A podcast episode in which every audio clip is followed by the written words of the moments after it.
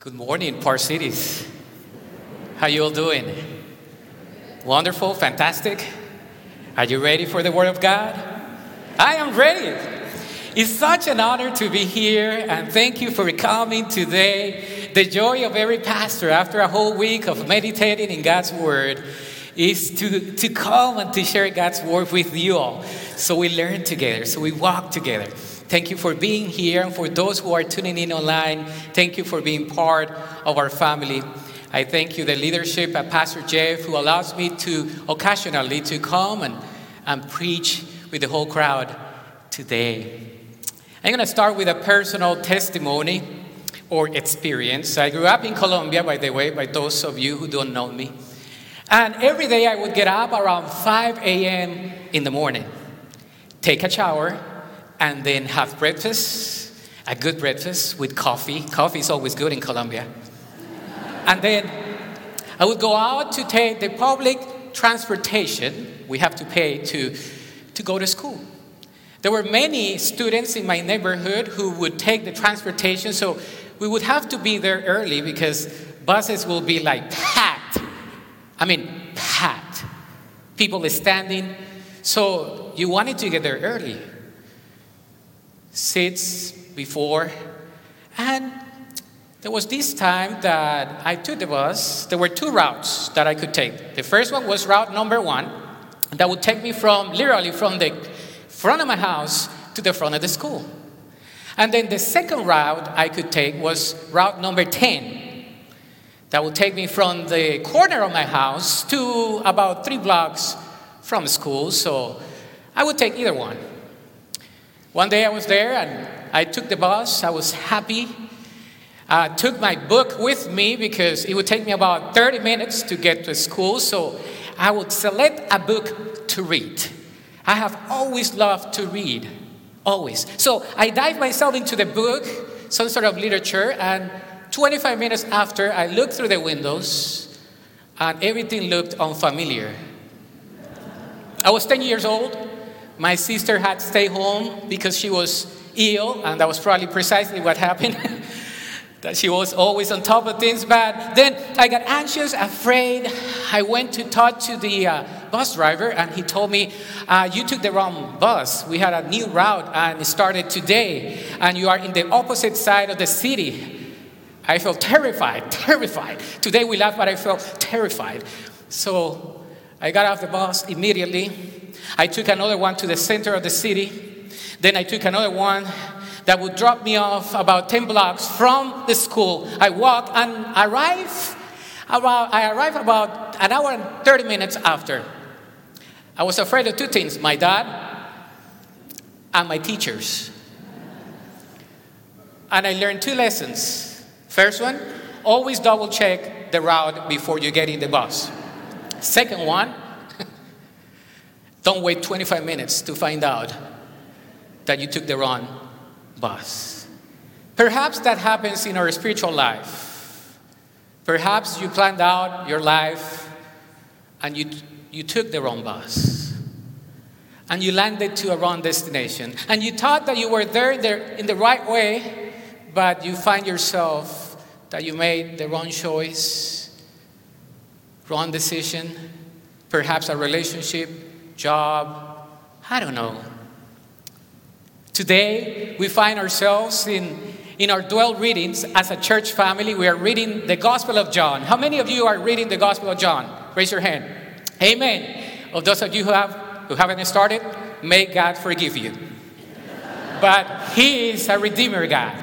You can join us anytime. But in that reading, we've been finding and highlighting some I am statements of Jesus. We have already heard that he said, I am the light of the world. He said, I am the good shepherd. He said, I am the gate. He said, I am the resurrection and the life. And in today's reading, we are going to find one of the famous ones I am the way, the truth, and the life. And to do that, we're going to examine the scriptures in the 14th chapter of John, verses 1 to 10. It's going to be there on the screen. I'm going to read it from God's word. This is what the word of God says Let not your hearts be troubled. Believe in God, believe also in me. In my Father's house are many rooms. If it were not so, would I have told you that I go to prepare a place for you? And if I go and prepare a place for you, I will come again and will take you to myself, that where I am, you may be also. And you know the way to where I am going. Thomas said to him, Lord, we do not know where you're going. How can we know the way? Jesus said, I am the way, the truth, and the life. No one comes to the Father except through me. If you have known me, you would have known my Father also. From now on, you do know him and have seen him. Philip said to him, Lord, show us the Father, and it is enough for us. Jesus said to him, haven't I been with you so long, and you still do not know me, Philip? Whoever has seen me has seen the Father. How can you say, Show us the Father? Do you not believe that I am in the Father and the Father is in me? The words that I say to you, I do not speak on my own authority, but the Father who dwells in me does his works. May the Lord bless the reading of his word. Amen. To understand what precipitated these words, we have to go back to chapter 13 to understand the context. And Jesus and his disciples had just finished observing the Passover. They had a great meal, a pleasant meal, and Jesus has already washed all their stinky feet. But he had also mentioned to them the horrific news that their leader Peter will deny him, and also that one of their own will soon betray him. And on top of that, Jesus told them, I am going to be going away. I'm going to die. Boom. Their hearts were troubled. Troubled. And the word troubled that we find in this text, it's the same word that Jesus used when he was in front of Lazarus' tomb. He was bothered by, he was troubled.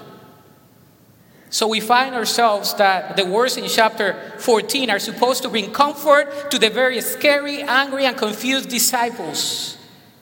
And today we can learn some lessons, lessons from Jesus. Jesus offers hope, grace, and Himself to address our fears. I don't know how many of you have any sort of fear today, but today this message is for you and for me. So, first one, Jesus offers hope.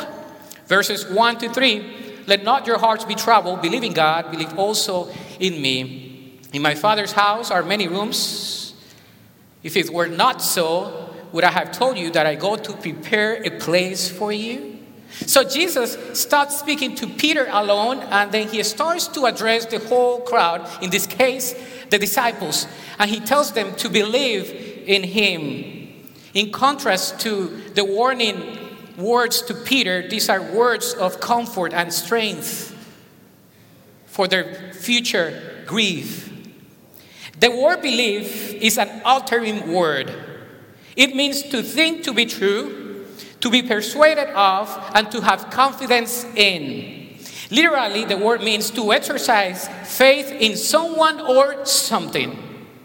So Jesus explained how the disciples could calm their troubled hearts.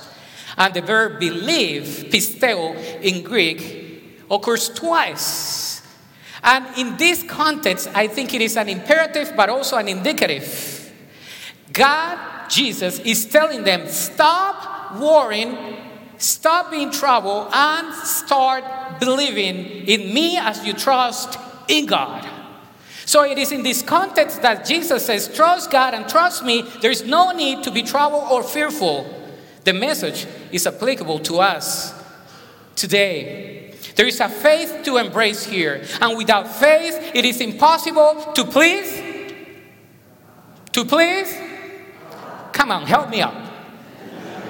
And then Jesus is saying, In my Father's house, there are many dwellings, he continues to say. So this doesn't mean the temple in Jerusalem, nor the heavenly temple, but heaven itself. It is a household in keeping with the language of the whole passage and the gospel. It is a household. And the Latin Vulgate translated the noun mansiones to mansions in the King James Version.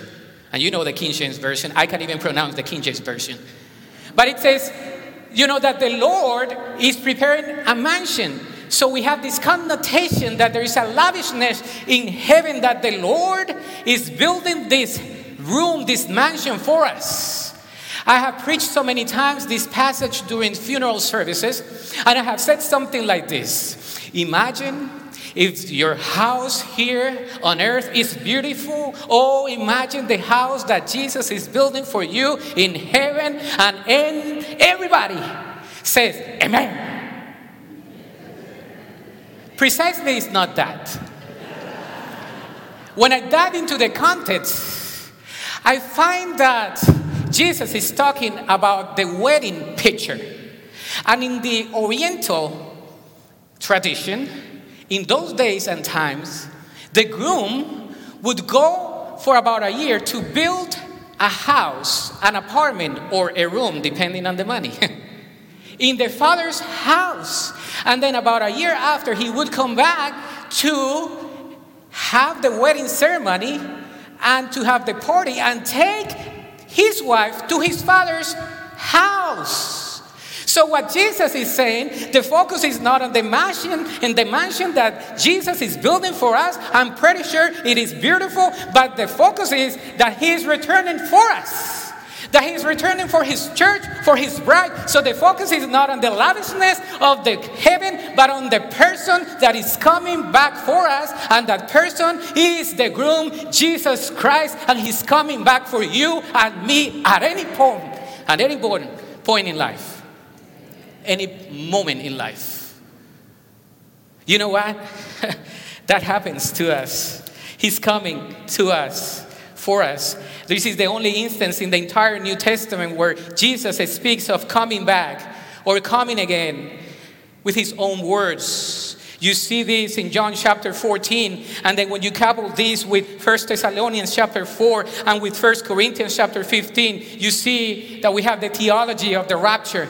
If you believe in the rapture or not, that's your point. The point is that Jesus is coming back for us. Amen? Now you can say amen. Now he's coming back. And this is consistent with the future coming of the Son of Man in the other three Gospels, where Jesus promises that the Son of Man will send his angels and will gather his elect from the four winds, from the ends of the earth to the ends of the sky and this is the hope that we have in Jesus. We will dwell in the house of the Lord forever. There is a future to envision in Jesus, and it includes a precious place, it includes a prepared place, and it includes a powerful promise. Every day, you and I live with one of the greatest promises the world has ever known as our support. We have our Savior's promise that He will personally will come for us. We are not home yet. Amen? We have hope in the future destination. Heaven is a prepared place made by Jesus just for his bride, the church. Oh, yes, heaven is a populated place since it is not only the habitation of God, but the place where those saved by the grace of God will be spending eternity with Him. It is also a perpetual place since the glories of that place will abide unchanged throughout the endless generations and ages. It is a perfect place because perfection will be experienced there finally. A little girl was walking with her dad on an evening and she looked up to heaven and she said, Oh, dad, imagine if heaven is so beautiful on this side I'm just wondering how heaven would be looking like on the other side. She was right. She was right. It will be a perfect place, no disturbances allowed in heaven. Whew. There will be perfect joy. Tears will be banished forever. Whew. There will be perfect service. Nothing will hinder or work for him. Whew. There will be perfect people, redeemed and righteous people, not righteous by their own efforts, but made righteous by his free grace. Perfection. If you think you're perfect, you're not. In heaven, you will be, okay? There will be a heavenly family reunion in heaven. All those who have trusted in the Lord and Savior Jesus Christ will be in heaven. Oh, we will enjoy heavenly blessings. And we are going to see Jesus as well. All our feeble efforts to describe heaven fall short of what that place might look like. But the best reason to be hopeful for heaven is that we know that our Master will be there, and that should be enough that one day I shall at last, as we sang today, be upon the face of the one who died for my sins on Calvary. And when I shall at last have the opportunity to bow at his feet and shout praises to him. This is a rehearsal here. A- amazing choir that we have here. Oh, I loved it. I grew up in a Presbyterian and Baptist church, so uh, I mean, it takes me back to like my youth.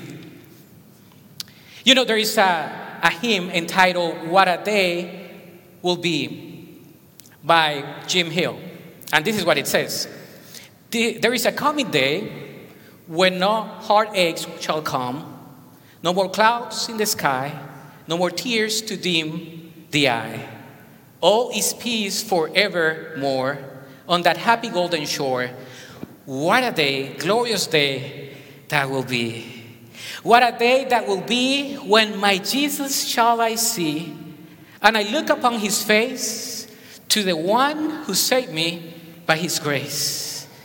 When he takes me by the hand and leads me through the promised land, what a day, glorious day that will be. There will be no sorrow there, no more burdens to bear, no more sickness, no more pain, no more parting over there and forever I will be with the one who died for me. What a day, glorious day that will be. Whew. I'm ready to go to heaven. But I have so much work here. Not only Jesus offers hope, but in this passage, but he also offers his grace. Look, it gets better.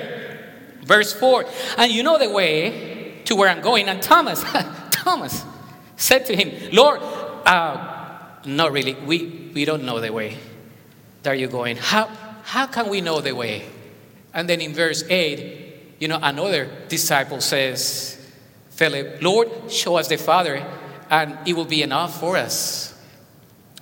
We see in verses 5 and 8, two disciples push back on Jesus, and Jesus extended his grace. They challenge him and ask questions. However, Jesus is there to receive our questions and their questions at that moment when we are confused. Because when you're grieving, you're confused, you don't think right, you don't act right. But Jesus is there. He doesn't condemn them. I mean, He just tells them, I'm here. He listens to them. So apparently, the Father's house did not clearly identify heaven to them. So they ask the question. And Philip exemplifies you and I. I mean, Philip was ready to give his life for Jesus in about two chapters before this episode. But now he's struggling with their unbelief. Their unbelief is unbelievable. but when we are confused, Jesus welcomes our questions. He doesn't reject our questions when we are afraid. On the contrary, he listens to our questions. And, and he asks Jesus, Lord, we do not know where you are going. They have been with Jesus. They have seen the miracles of Jesus, the signs and wonders of Jesus, and now he's doubtful and he says, Jesus, where's the way? And sometimes we don't know the way. And Philip also says to him, Well, not only that, Jesus, but show us the Father. So, what Philip is saying is that Jesus, we believe in you, but we want to see God. I mean, we want the manifestation, the theophany The theology of theophany, God appearing in our eyes so we can truly corroborate that He is God. So we trust in you, Jesus, but we want something else. Because when we are afraid and when we are confused and when we are in grief, we need something else other than Jesus. We want to see it with our own eyes. And Jesus is there. When you are scared, you feel that you need something else. And the disciples knew that they had Jesus, but they needed someone else. But Jesus acknowledges our fears, and He's there for us when we are afraid. Our doubts, our pain, our agony do not let us hear what God has been telling us, but He remains faithful to all His promises. So, therefore, Jesus not only offers hope, offers grace, but He offers Himself. Ooh, it gets better. Point number three. Right there, good Baptist, three points. Jesus said to him, I am the way and the truth and the life. No one comes to the Father except through me. If you have known me, you have already known my Father. Wow. And Philip already asked this question Show us the Father. And Jesus says to him, I've been with you, Philip. You know me. Whoever has seen the Father has seen me as well, and vice versa. And verse 10 says, Do you not believe that I am in the Father and the Father is in me? The words that I say to you, I do not speak on my own authority, but the Father who dwells in me does his works. So Jesus, again, gave an enigmatic answer. He had already plainly said, at least four times in this gospel, that he is, he is the Messiah. But the disciples' preconceptions about the Messiah and his ministry don't allow them to see that the Messiah is right there. And he says, Ego eimi, I am the way, the truth, and the life. And the words way, truth, and life are all synchronized in this answer. Jesus described himself as the way and the truth and the life. Jesus is the way to God because he is the truth from God and the life from God. Let me repeat it again. Jesus is the way to God because he is the truth from God and the life from God. He is the way because he is the only one who gave his life for us. He is the truth because he embodies the God's supreme revelation, becoming, becoming a man and suffering for our sins in the cross of Calvary.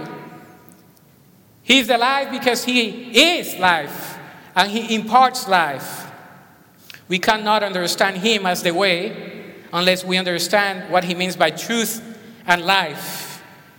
Jesus is talking about Zoe life. We've been talking about this is this complete, holistic, eternal life. In Greek, there are a couple of words to talk about life. The first one is bio, where we get the biology. Second one is psyche, talks about your soul, your emotions, your heart. And this one, zoe, that means eternal life. In the Gospel of John, you see the Psyche life and the Zoe life. You see that he gives himself, his soul, and everything that he is so that we could have the Zoe life, the eternal, everlasting, flourishing life. And Jesus is talking, I am the Zoe life. He is the way because he's the only one who gave his life for us. Jesus not only shows people the way, but He is the way. He designed the way. He is with us during the way, and He will be with us at the end of the way. The Christian life, it is a journey, but it's also a destination. You know, if you tell the truth, you don't have to remember anything because the truth is absolute. Jesus is the truth. That truth is Jesus. Do you know that truth?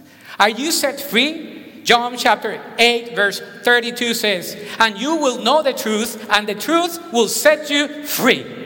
And the truth is Jesus. You know, the truth means that He's faithful and He is reliable. Repeat after me faithful and reliable. You're not falling asleep. Okay, I will just check it. He is completely faithful. We can confidently sing, Great is that faithfulness. He cannot be changed. He cannot be moved. He is sovereign. He is in control. He's all powerful, all knowledgeable. He is eternal. He is the beginning and He is the end. So, what can you do to a person that is no longer afraid of dying? The answer is nothing. Because we have the Zoe life. This is the heart of it all. Jesus was summarizing and connecting many revelations about himself that he had previously shared with his disciples. He died to set us free from fear, from death, from agony, from loss, from suffering by becoming those things for us. God the Father sent him as a ransom for many. 2 Corinthians 5 21 says, For our sake he made him to be sin who knew no sin, so that in him we might become the righteousness of God. Jesus was not saying that he was one way to God among many. He was not saying that he pointed the way to God only. He said that he was the way. And this still is an exclusive claim to be the only way to heaven. There is a mistaken idea today that you can come to Him your way. Oh, yes, you can come to Jesus your way. Well, not really. There's just one way, and it's Jesus Christ. Amen. On Thursday, I was preparing the sermon notes, and I always go on live on radio, the old fashioned way of, you know, listening to prayer requests and praying for people. So I was doubtful about the, the radio program. I needed to submit notes in English and then in Spanish, three sermons today. So I was like, okay, do I call and cancel? but no, I said, no, this is the evangelistic message. So I was, I was receiving those phone calls, and the last phone call, three minutes right before we ended the program, I have this young guy saying, Pastor Orlando, I grew up in church. I have taken the wrong way, and now I confess publicly that I want to repent of my sins, and I know that Jesus could continue to be my Lord and my Savior, and I want to turn from my sins, and I want to be committed to the Lord, and I want to tell everybody here one minute to finish the sermon, the message right there. And he's saying, oh, I want to tell the world that my life has been changed right now because the gospel is still alive, and I want to commit my life to Jesus. Jesus is the way. Amen on Friday we had a couples conference for the Spanish service, and, and we had originally planned to host them in the loft, and we had a good turnout, and we have to move them to the Great Hall. And we had about 100 couples coming here. I don't know where they came from, but they came to our church. And, and a lot of couples came and they recommitted their, themselves not only to themselves but to the Lord. And that's what I'm a pastor. Because I believe that the way of Jesus is the way of living a plentiful life. That's the Zoe life that He gives us today. The disciples don't know what's going on, but Jesus knows our fears. The disciples obviously regarded Jesus very highly, but they were doubtful that He was the only way. I don't know what's going on in your life, but the, the Word that became alive more than 2,000 years ago, Jesus Christ is still life in our life. He brings life to our life. I don't know your pain. I don't know your agony. I don't know what's going on with you. You probably grew up in church like me. I, I, I fall asleep in the pew going, growing at church. I started preaching when I was 14. I did so many things, but let me tell you that every time I am finding myself in this scripture that He is the only way, He is the only truth, and He is the only life, it still moves my heart. Your life could be changed today. What is God saying to you today? I give you hope. Do not be afraid. I give you hope. Do not be afraid. Second, I give you my life. You could have a new life today. Perhaps you are here, you're tuning in online, and you're listening to this sermon, and God is telling you, I can give you a new life. Third, I give you purpose. You could have direction in this life. I don't know where you're going. I'm hoping that you are going in the way of Jesus. But he tells us today, I can give you direction. Fourth, I give you a future. You could have Zoe life. I am glad that when we do not understand what's going on in our lives, what's going to happen to us, we have so many things to worry about. We have a lot of drama everywhere, right, in the world, and sometimes at home. I have two teenagers at home. I have drama all the time. And we need Jesus. I have purpose. But Jesus is also telling us, I give you future, the Zoe life. I am glad that He has given us everything that we need today. So He can take away all of our fears. And as I did when I was a young gentleman, I turned like 40 something February 1st. I know I look younger by the grace of God. And I had a fear. Let me share you this. My mom died when I was when she was my age right now. And I have lived my life in a fast pace. Because we all have fears. We all do. When I find myself in the scriptures, I, I always, I'm always moved by the fact that Jesus is our life. And he can take away your fears.